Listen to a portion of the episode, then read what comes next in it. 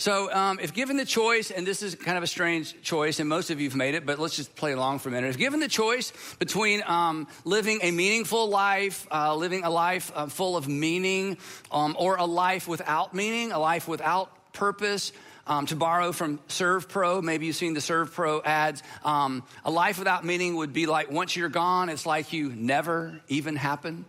Um, so apparently you don't see Surf ServPro commercials anyway. That's kind of cute. Anyway, so when I say given a choice between a living a life with meaning, a life with, without meaning, I mean, if your legacy, like, you know, what people thought about you once you're gone, if your legacy could be determined just by pushing a button, I, I, would imagine that most of us, hopefully all of us, but at least most of us would say definitely meaningful. I want to live a meaning filled life um, versus meaningless. And most of you um, have, have, without, you know, there's not really a button, obviously, but you're, you're living a meaningful life. You're, you're, you've got purpose in your life. Somehow you've chosen that. You've opted for meaningful. And if that's the case, you didn't know it at the time, but you, you have discovered the secret, because it really is a secret. We're going to unpack it today. You've discovered the secret to meaningful. You've cracked the code on purpose. You've, you've sort of discovered the password to, to purpose. Now, just quick confession as, the pastor, just to kind of keep it real.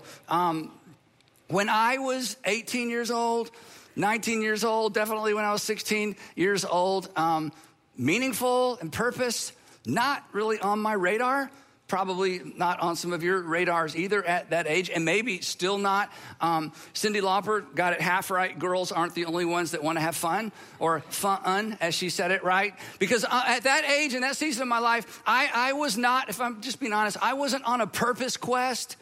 I was on a happiness quest, right? I was on a purpose quest. I just, I just wanted to be happy, just wanted to chase happiness. And maybe that's you today. And I understand that, uh, to some degree, we all want to be happy. To some degree, we're, we're all kind of pursuing being happy. We're certainly not pursuing being unhappy. Now, you have some friends or maybe some family members or extended family members, and you watch their life and you're like, I think your goal is to be unhappy because every decision you make makes you more and more unhappy. But they don't know that. Nobody's intentionally on an unhappy quest. But at different seasons of our life, and again, this may be you right now, and I'm so glad you're watching or you're in one of the rooms with us. Um, it's easy to slip into this, but here's what you will all, here's what we all discover eventually. And the sooner the better. And eventually it dawned on me, like it dawns on everybody eventually, that actually these two, purpose and happiness, are inseparable. That one leads to the other, but not the other to the one that one leads to the other, but not the other to the one. In other words, show me, show me a, happy person, and I'll show you someone who's cracked the code on meaningful and purposeful. They've, they've cracked the code on what it means to live with purpose. Show me an unhappy person. And this is a person, and maybe this is you right now. Uh, show me an unhappy person, regardless of what they have or don't have. They, they basically are bouncing from experience to experience to experience to person to person to person to relationship to relationship to relationship, maybe even marriage to marriage to marriage, only to discover that John Mellencamp was correct as well. That, oh yeah, life does go on long after the thrill of living is gone. And the person who finds himself simply chasing happiness, what they're really chasing, and again, we've all been there, I'm not judging they're basically chasing, we were basically chasing the thrill, the thrill, the thrill, the thrill, the thrill. But the thrill requires a new experience, it requires a new person, it requires a new environment, and on and on it goes. That's why I said, when it comes to purpose and happiness, one leads to the other, but the other doesn't necessarily lead to the one. So, for the next few minutes, here's what we're gonna do. For the next few minutes, I'm gonna do my best to help you unravel or unpack the mystery of meaning. Because if you're like most people, you want to live a meaningful and purposeful life. And most of you are. But here's the thing if you don't know why something's working when it's working, you won't know how to fix it when it breaks. If you don't know why something is working when it's working, you won't know how to fix it when it's break when it breaks. And my point is simply this: that if you're in the if right now you have some meaning and purpose in your life, you need to understand the formula that brings that to you so that you don't accidentally make yourself or send yourself off in a less meaningful life. And it's easy to trip into because of the world we live in. And at the same time, if you're, if you would say, you know what, Andy, honestly, I, I, I have stuff and I have a job and I've got people, but I, I, don't, I don't sense meaning and purpose. Again, we're gonna unpack what it means to have meaning and purpose in life. But real quick, today is actually the third part of a three part series. We're wrapping it up today entitled A Better Question. And if you've been tracking along with us, what we've said in this series is we're in the month of January, and the month of January is generally a month when we hopefully look in the mirror and think, hey, what can I do to make myself better. We, we essentially focus on this question What should I do about me? What should I do about me? How can I make myself uh, slimmer and smarter, stronger, healthier, wealthier? Um, and as I've said, you should address all of those things. You need to be healthier. You need to have good financial habits. Um, if you're, you know, get that degree, break that habit, um, get out of debt, get out of that relationship, you know, whatever you need to do, that, those are all important things. But in this series, I've suggested that there's actually a better question than what should I do about me? And this question, as you've seen, if you focus, if you've tracked along with us, this question shifts our focus from what should I do about me to what needs to be done around me. It shifts the focus from what do I need to do about me to what needs to be done around me. What needs to be done in the world, what needs to be done in my community, what needs to be done in someone else's world. And our better question is this question What breaks your heart. What breaks your heart? You're like me, you're bothered by a lot of things. Um, you're irritated by a lot of things, maybe locally, uh, culturally, nationally, maybe even internationally. There's some things in the world, and you look at them and you say, That shouldn't be. I wish there wasn't that in the world. But the question we're asking in this series is there are a lot of things that irritate us and get on our nerves, but is there, is there one thing, is there one thing that bothers you more than other things? Is there something that kind of moves you beyond irritating and concerning to, hey, something needs to be done about that? And if that's the case, you should pay attention to that. And I want to reiterate something I've said both times we've talked about this. Even if the thing that breaks your heart is beyond your control, it's beyond your ability to change or beyond your ability to solve, you should pay attention to that. And as we're going to see today, you should look for a way to give a piece of your life away to that issue. You should look for a way to give a piece of your resources or a piece of your time away to that issue. Not because you can solve it, it's probably too big for you to solve, but there's something so valuable about allowing a broken heart to lead us to the place where we give a portion of our lives away. But if nothing, if nothing bothers you, be honest.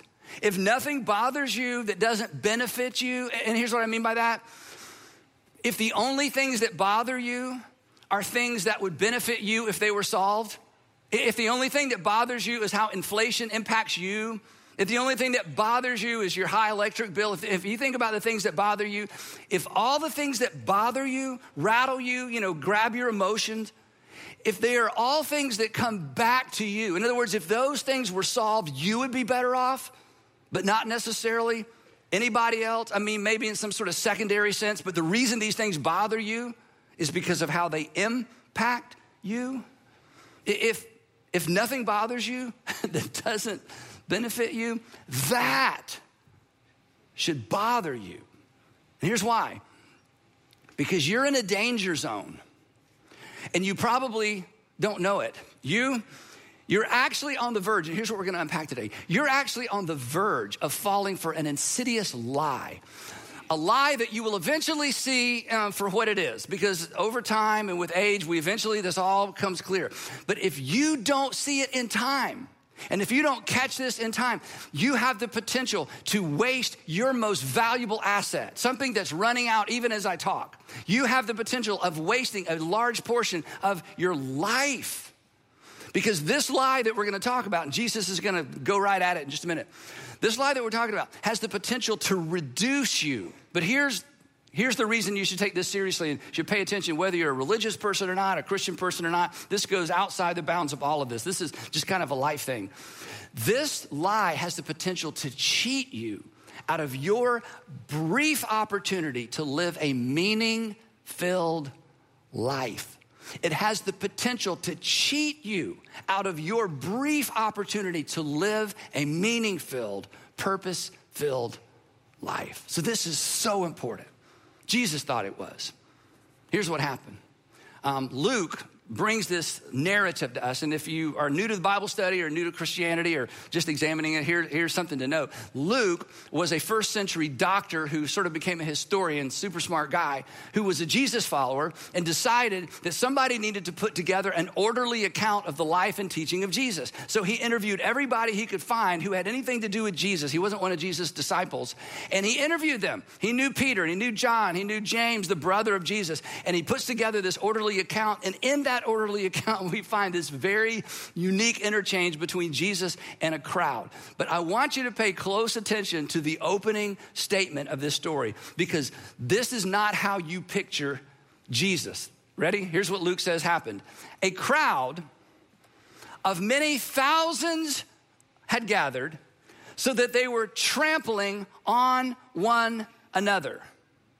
That's not what you picture, is it? When we picture Jesus, we picture Jesus. He's kind of isolated. He's got a long white robe. He's got this, you know, peaceful look on his face, piercing blue eyes. He's walking along with a couple of people, with some people following. He does a little healing there and a little healing. Not the picture. Everywhere Jesus went, read it for yourself in the Gospels. Crowds upon crowds, and the crowds were crazy. They were trampling one another. Why? Trying to get to Jesus. Imagine strangers constantly touching you Imagine everywhere you went, there are strangers who just, they just want a piece of you. They just want to touch you. Welcome to the daily life of Jesus. So here's these, all these crowds, they're trampling, they're looking to be healed, they're bringing their sick, they want a miracle, they want to be close, they want to see him. And he can't move any faster than the crowd because, again, everybody's walking. And then in the midst of this chaos, Luke tells us that someone in the crowd, we never get the person's name, and I don't even know that Jesus was able to make eye contact with this person. There were so many people. Someone in the crowd shouts out, Teacher, just out of the blue, tell my brother to divide the inheritance with me. I mean, I was like, what? I mean, why are we, why are we talking about that? Because, I mean, I, I, this guy couldn't get this resolved, and hey, maybe this guy can help. Teacher, you know, tell my brother divide the inheritance with me. A reasonable request, but this was not Jesus' agenda. And Jesus paused, stopped, and yelled back and replied to the man, hey, who appointed me a judge or an arbiter between you, between the two of you? In other words, hey, who said I'm the mediator? I, am not going to get involved in your, your family issue. I mean, why, why are you choosing me? And then Jesus does what Jesus does. Jesus sees an opening, an opportunity, a teachable moment. And he takes hold of something woven into this question.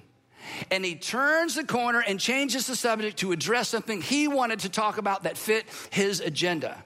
So apparently he stops has everybody sit down and he begins to teach. Remember what started this? You know, Jesus, Rabbi, tell my brother to be fair. Tell my brother to make sure I get what's coming to me. Tell my brother to make sure he splits things up the way dad intended. We don't know if the, his, their father had even passed away or not. We don't know what's going on. We don't know what the details are. Jesus quiets the crowd, and sits them down. And here's what he said. This is so great. Then he said to them, Watch out. Be on your guard against all kinds of greed. Of course, the guy who asked the question is like, Greed? Why are we talking about greed? I just want what's fair. I just want what's coming to me. Jesus smiles. Watch out. Be on your guard against all kinds of greed. Now, I love this Greek term. The Greek term for greed is pleonexia. Pleonexia. Pleonexia. I want us to say it together, and I'll tell you why in just a few minutes. Ready? Pleonexia. Okay, those of you here, you're driving somewhere and you think that's weird, you're sitting on the couch with four people, you're like, I'm not gonna do that. All of us together, okay, ready? Pleonexia. Pleonexia sounds like a disease, doesn't it? Ma'am, I don't know how to tell you this, but you have pleonexia. Oh no, my mom had that and her mom had that. Oh, can you see it? Yes, yes, have pleonexia. We got something for that, but some, you know, it's a disease. It's actually a disease. That's why I like this Greek word. It, it's the disease of insatiableness. It, it's, the, it's the disease of it's the disease of never enoughness for meanness. Never enoughness for me. It's the disease of, since they have one, I should have one too. It's the disease of, mine looks older than theirs, and I think I should get a new one to match theirs. It's the disease of discontentment. It's the disease of always looking around, and everything that you have, it just doesn't seem to be what it used to be. And there can't, there just isn't ever enough to come your way to fill that insatiable bucket of getting whatever need that is met. It's, it's a disease. And Jesus says, Jesus says, you got to watch out for it. And he asked them, he says, you got to watch out, be on your guard. So I'm going to ask you the question. The answer is no. So don't, don't pretend like you're better than you are. The answer is no, but I'm going to ask it anyway. Then I'm going to tell you why.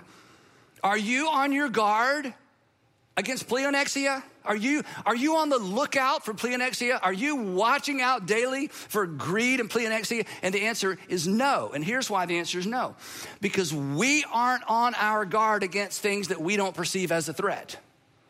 We don't live our lives on guard against things that we don't perceive as a threat. You wear sunscreen during the week. You don't walk around with bear spray, right? Unless you're on a trail and there's a sign that says there are bears, and it's like, honey, we need to get some bear spray. As soon as you're aware of a threat, we go on our guard. But we don't live our lives looking out for or, you know, being on guard, on guard against things that we don't perceive as an actual threat. And Jesus says that I should be and that you should be on guard against never enoughness pleonexia, greed, to which we're all, you're all thinking the same thing. Wait, greed? I mean, I have issues, but I, I here's his point. He says, because pleonexia is sinister and it's subtle. It wears multiple disguises. It disguises itself as a virtue. I'm responsible. I'm careful. I manage my things well. I have nice things. I'm just trying to take care. No, don't touch my nice things. So I have plexiglass all over all my stuff. You know, you can look, but you can't touch. It's, I'm, I'm just careful. I'm responsible. I'm a good steward. Uh, I'm taking care of my family. It disguises itself as a virtue. It hides behind things like this. I work hard. I earn this. I'm entitled. Hey, Jesus, tell my brother to split the thing up fairly. I need to get what's coming to me. And you can't see it in the mirror. So we don't see it as a threat. Besides, I'm going to push back on Jesus for just a minute. Besides Jesus, okay, greed, pleonexia, whatever, that's interesting. But what's the threat? Why do I need to be on guard against that? So I'm greedy. So what? I got my stuff. I don't really care what people think. So why is the why should I fear pleonexia? Why should I fear greed? Why should I be on guard against it? You know, you got to give me some more information. Jesus, what's at stake? And Jesus is about to say, let me tell you what's at stake. Your life is at stake. What makes life really life is at stake. What li- makes life really worth living is at stake, and you don't realize it. But that's what is at stake because greed in all of its subtle forms has the potential to rob your life of meaning. Wait a minute. How in the world can greed rob my life of meaning? You ready for this? If you have to leave early, here's the bottom line. Because pleonexia or greed ensures we are always an end and never a means. If you're never a means, you'll never experience meaning. Greed, it's all coming to me for me. It's my stuff. I don't care what you think. Greed, greed ensures we are always an end, never a means. And you can't experience meaningful until you are willing to be a means. Then Jesus continues with his teaching and he gives them a maxim or a truism or a principle or a, a, saying. Here's what he says. And again, what he's about to say, when you read it, you're like, well, yeah, that's true. Everybody knows that. And here's his point. Yeah, everybody knows this, but we forget it when we think about how we live it. When we, when we think about how we live, we know it. He's going, yeah, I know you know it, but are you living it? I know you believe it, but is that belief is it informing your attitudes and your perspectives and your actions, and most importantly, your reactions? Here, here's, here's the statement. He says, Come on, life, life does not consist in an abundance of possessions. In other words, at no point do you equate the value of your life with what you own. To which you would say, and I would say, well, of course we don't. And Jesus is like, yeah, but watch the way you live and watch the way you respond and look at how you guard your time and guard your assets and guard and guard and guard. You're watching out, you're guarding all the wrong things for all the wrong reasons. Because at the end of the day, what you own doesn't equal the value of your life, regardless of the amount right? Regardless of the amount of your possessions, the value of possessions, you would never equate it with the value of your life. I mean, God forbid if you were ever carjacked and somebody had a gun and they're like, it's your life or your car, would you pause and say, I gotta, okay, I gotta think about that because I just made the final payment on this thing. Oh man, oh gosh, what about my wife? No, no. In that moment, you know your your life is again life and stuff. They're two completely different categories. Pleonexia, all the subtle forms of greed, fools us into thinking the opposite is true. So we live our actual lives, even though we know what Jesus said is true. We live our actual lives as if life does consist in an abundance of possessions. But I'm gonna push back one more time. Okay, good point, Jesus. Gotcha. But so what? So what? What is so dangerous about that? You, you haven't convinced me that this is something I need to be on the lookout for. I, I, I'm just not feeling the tension. And Jesus would read our minds and would read the minds of his audience. Good question. And so, do you know what Jesus does? Jesus launches into one of his famous stories. He launches into a parable. Let me tell you what a parable is in case you don't know. A parable is a made up story. So, this is complete fiction. Jesus makes up a story to make one specific point. A parable is designed to make one specific point. So, Jesus smiles. He knows what they're thinking, he knows how we would respond to this. And he leans in and he tells them a parable. Now, if you grew up in church, you've heard this before. But I want you to pretend like you haven't. Pretend like you're sitting around thousands of people who trampled each other to be close to Jesus. Somebody has said, Tell my brother to divide the inheritance with me. Jesus apparently changes the subject to talk about pleonexia, greed, and you're still trying to figure out why should I worry about this? And something else you should know. This message of this message Jesus is delivering is far more relevant for me and for you than it was for his original audience. The last thing they were worried about was greed. The last thing they even felt like they had the potential to worry about was greed. Because greed assumes you have something to be greedy about. These people are hand to mouth. Give us our day, our, give us this day our daily bread. That was a literal prayer. You had to have literal daily bread, bread and wine, the only things that would keep, everything else spoiled.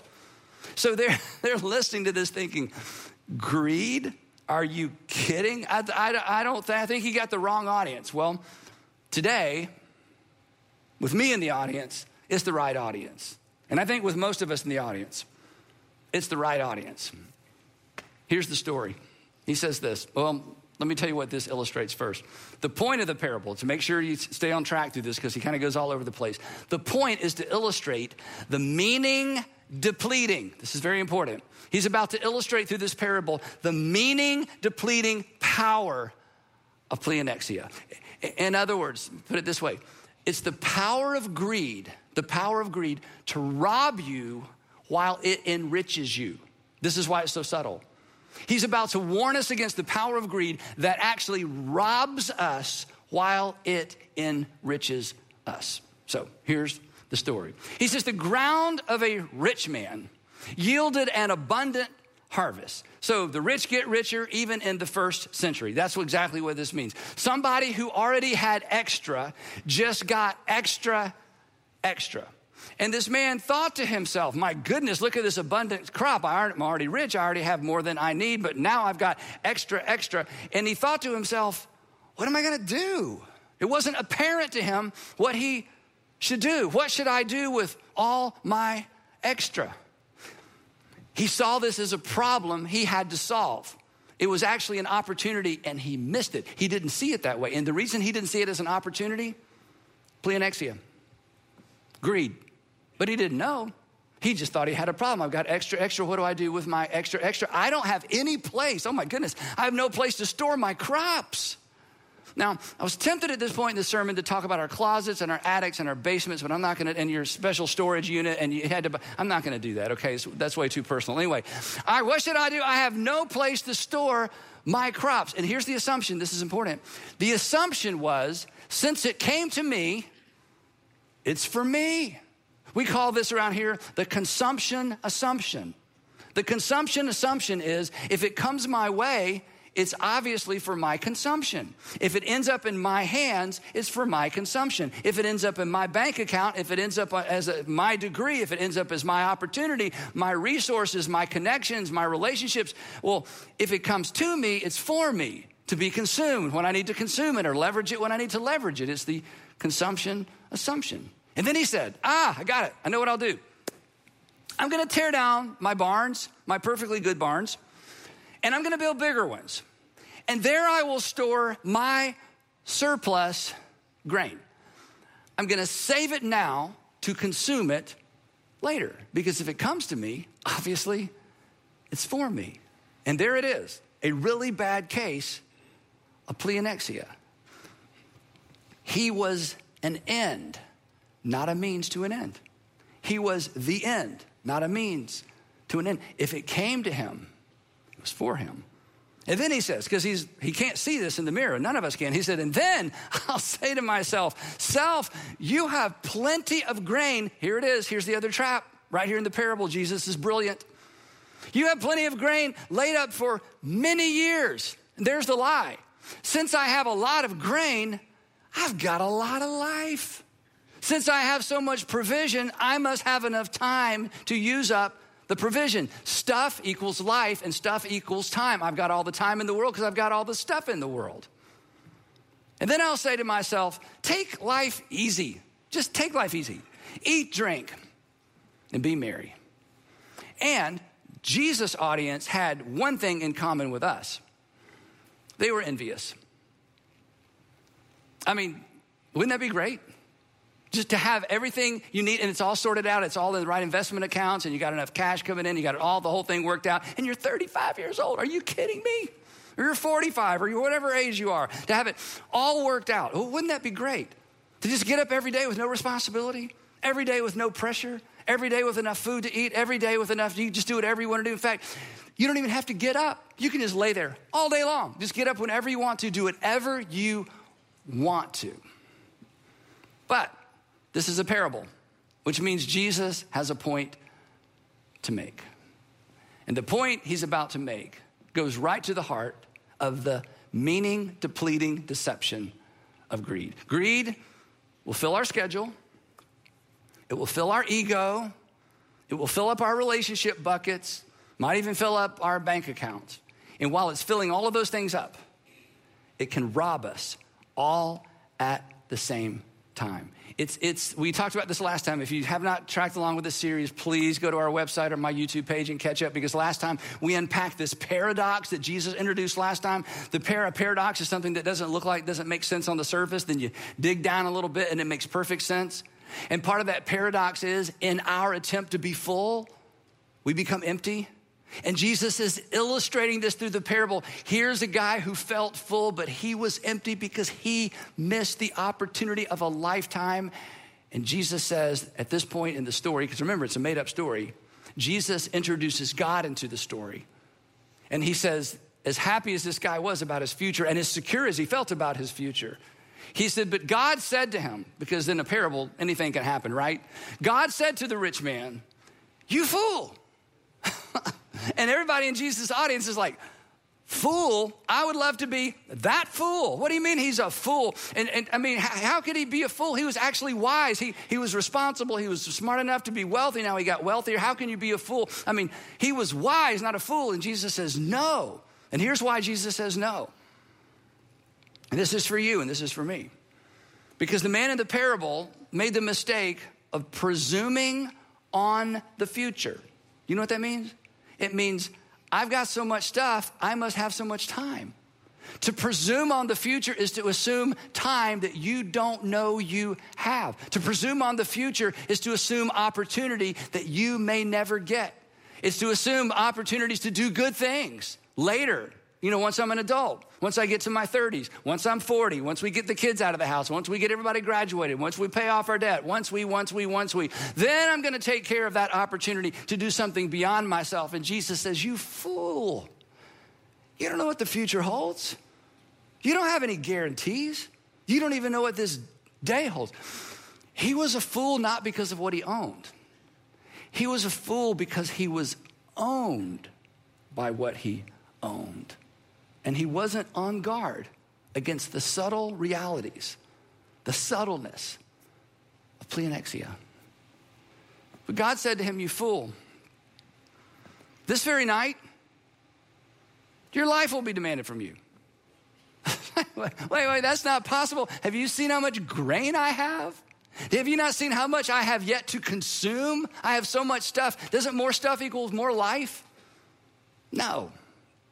Of course it doesn't. You fool. You fool. God said to him, You fool, this very night your life will be demanded from you. And then Jesus presses in with this amazing question Then who? Then who will get what you have prepared for yourself? Then who will get what you have prepared for yourself? And it's like, oh, I know the answer to that. Someone else. But not because he was generous, because he was dead. And then the punchline, or the punch in the gut line for me, and the punch in the gut line for us. Jesus gives us the punchline. This is the wake up call. This is why, this is why you've got to discover something outside of you that breaks your heart. This is why you can't be consumed with you. This is why we cannot, we can't get locked into the consumption assumption. And it's so easy for us because of where we live and what we have and the, the, the era of human history that we live in. This is, this is why you, you've got to find a way to devote at least a piece of yourself to something beyond you. This is why you've got to find that thing, even if it doesn't completely break your heart and wreck you, you got to find something outside of you to devote, to devote a portion of your life or your resources or your connections or your education or your influence to. Otherwise, we, we fall into this trap. And, and then Jesus leaves the parable. This is important because that's the end of the parable. He pulls out of the parable and now he addresses us directly and he addresses his audience directly. And here's what he says this is so convicting and inspiring if we take it the right way. He says, This, this is how it will be. To which we're like, wait, wait, wait, what is this? Oh, oh, let me define that for you. Jesus would say, This is total loss. Total loss is how it will be. He lost his life, he lost his stuff, and he lost his opportunity. He lost everything. It was a, there's nothing, there's nothing to show for him because it was all about him. There was nothing to show for him because it was all about him, because he wasn't on guard against pleonexia. He lost everything. This is, this is how it will be. This is where we come in for whoever. I'm a whoever, you're a whoever. This is how it will be for whoever stores up things for themselves, to be consumed on themselves. The, that plan to consume everything that comes their way. This is how it will be for people who are tricked. This is how it will be for people, for people who are tricked as living as an end rather than serving as a means. And they get to the end of their life, their short life or their long life, and they're like, oh no, oh no, I made it all about me. And I have missed years of opportunity I've missed years of opportunity to live as a means to an end, even in a small way, and I can't go back and recapture those opportunities. This is, this is how it will be for whoever stores up things for themselves and then he gives the other opportunity, but is not rich toward God. Now, this phrase, rich toward God, shows up in other places in the Gospels, and when you put them all together, it's very evident what Jesus is talking about when he uses the phrase rich toward God. To be rich toward God isn't about giving things to God. God doesn't need your things, God doesn't need our stuff, God doesn't need anything. God's immaterial, God is spirit, Jesus said.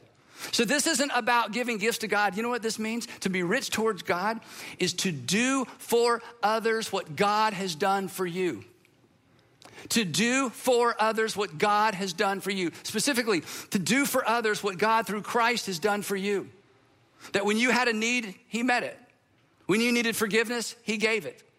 When you needed peace with God, He provided it. He says, Now I don't need you to give me anything back. I want you to, I want you to essentially pay it forward. I want you to do for others in whatever way you can as a reflection of your gratitude for what I've done for you. Jesus says, This is how you be rich toward God. It's becoming a means to an end that doesn't end with you. For God so loved the world that he gave and did not require repayment.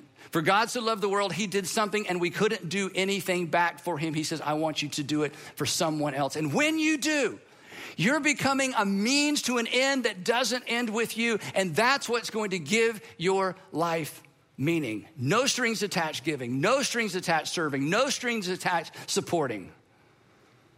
But if you're not careful, greed, will rob you of that opportunity. Because greed is a thief. Here's why greed promises more, but always leaves you with less in the end. Less of what matters. So, circling all the way back around. Here is the code. Here's the password. We're gonna crack the code. We're gonna unpack what it means to have a meaningful life. And it's very, very simple. I've said it several times. It's become a means to an end that doesn't end with you. That's it. It's become a means to an end that doesn't end with you. Um, that's, that's what makes something meaningful. You think about a pen that you write with, when it runs out of ink, it can't do what it was meant to do, it becomes meaningless.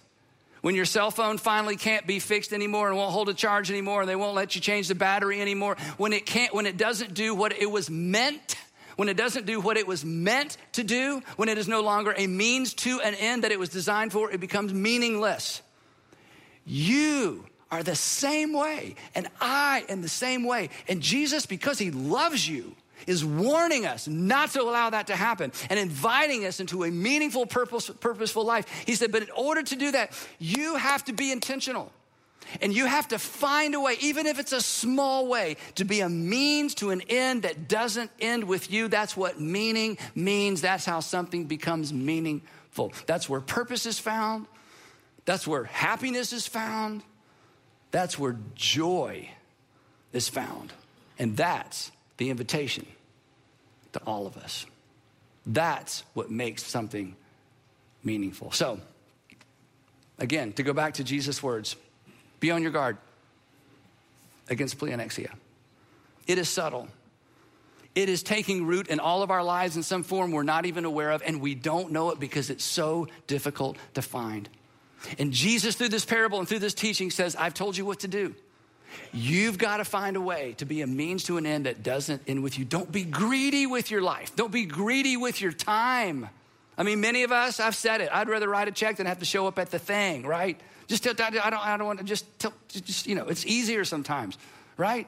My time is so valuable. Your time is so valuable. And Jesus would say to me, Andy, don't you be greedy with your time. It's an opportunity. All of your time doesn't have to be a means to an end that ends with you or even ends with your family.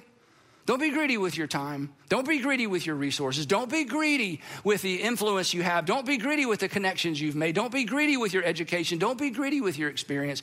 Choose something that doesn't benefit you and commit some of you to it. And I think Jesus would say, and you better hurry because your opportunity is slipping. It's slipping away. And yes, it may cost you. Resist, and you will live at least a while.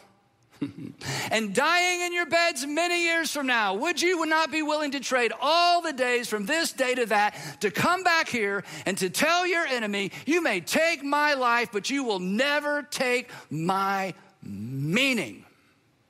Because meaning is always found right across the border from what's in it for me. So, one last time. What breaks your heart? What breaks your heart? What needs to change? Carve off a piece of you and invest it in that. And if nothing breaks your heart, just choose something quick. Your time's running out no matter how old you are. And look, you're 30, you're going, when I'm 40, when, again, once the kids are out of the house, we do that whole thing one day, one day, one day. You're presuming on a future you may not have, and Jesus is inviting you in right now. He says, doesn't have to be big, but shave off, carve off a piece of your life and become a means, allow it to become a means to an end that doesn't end with you. That's how you find a meaningful life. So donate some time, donate some money, donate something. Find a way, find a way become the means to an end that doesn't end with you. That will make your life worth celebrating. Because in the end, as I tell you all the time, in the end, do you know what makes your life worth celebrating? What makes my life worth celebrating? In the end, the value of your life, the value of my life will be determined and celebrated by how much of it was actually given away. It's in the end that we understand the power of becoming a means to an end that doesn't point back to us. So, what breaks your heart? And if nothing breaks your heart, find something, invest in it, and don't succumb to pleonexia. Let's pray together. Heavenly Father, so much easier to talk about than to do. And yet, this is what you've called us to do. This is what you've commanded us to do.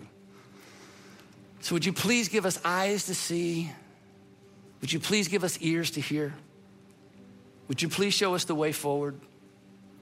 Even if it doesn't, we, even if we don't let us talk ourselves out of it because it's not going to make any difference, it is going to make a difference because we become a means to an end. It doesn't end with us. That's, that's a big difference. So just show us what to do. And I pray that you continue to fill our congregations and our churches with men and women who understand this. And that corporately we would reflect this or continue to reflect this in our communities. Thank you for sending your son to do something for us, who became a means to the end, who became a means to our salvation. Why in the world would we push back on this when you've made it so simple? So, again, give us eyes to see. Please give us ears to hear. Give us the courage to act. In Jesus' name, amen.